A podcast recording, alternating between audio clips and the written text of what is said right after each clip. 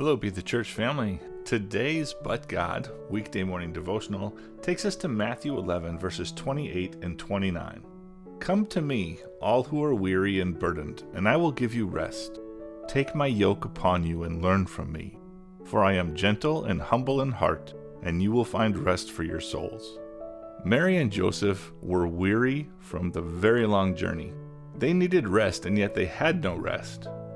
What Mary and Joseph had to do what they had to go through is unfathomable. Joseph was required by law to go to his ancestral home in Bethlehem to register for the census. That means they had to travel 90 miles from Nazareth to Bethlehem. Israel is not easy terrain. It would have taken them probably roughly a week to travel that distance. Mary, obviously, was also in her last month of pregnancy and probably for the last day was having contractions. She was without family to help her, and the only place for them was a barn with animals. And that is where Mary delivers the one who gives us peace and rest.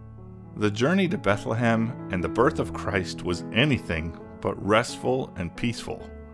Jesus was a baby and was fully human, which means Mary and Joseph still did not get a lot of rest yet He is the one who gives us rest. The irony is during the Christmas season, we often choose to be stressed. We overwhelm ourselves with parties and parades, with shopping and wrapping. We travel great distances, wait in TSA lines with other stressed travelers.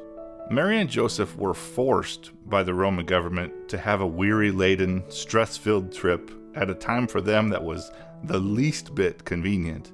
We also know this trip had to happen to fulfill prophecy because the Messiah had to be born in Bethlehem but come from Nazareth. Why do we put ourselves through all the stress at a time of Noel? Why do we say that we have no time during the time of year when we should be focused on Christ and his Adventus? Whether it's the Christmas season or any other time of year, it's always a time of Noel. Noel is derived from the old French word Noël, meaning of or born on Christmas. The name goes back to the birth of Jesus, obviously, which was referred to as in the Latin Natalis Dies, meaning day of birth. It later emerged into Middle English as Nawel. We must put God first. We must come to Him first, and He will give us rest.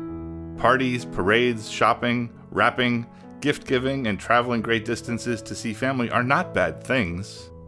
But if we focus too much on them and not enough on God, then we are making those good things our God.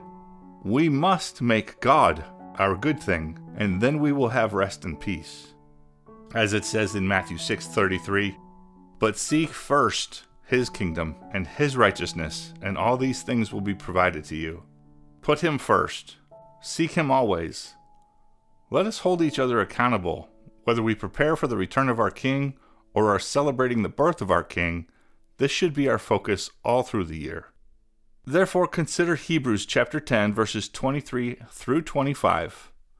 Let's hold firmly to the confession of our hope without wavering, for he who promises is faithful. And let's consider how to encourage one another in love and good deeds, not abandoning our own meeting together, as is the habit of some people, but encouraging one another, and all the more as you see the day drawing near.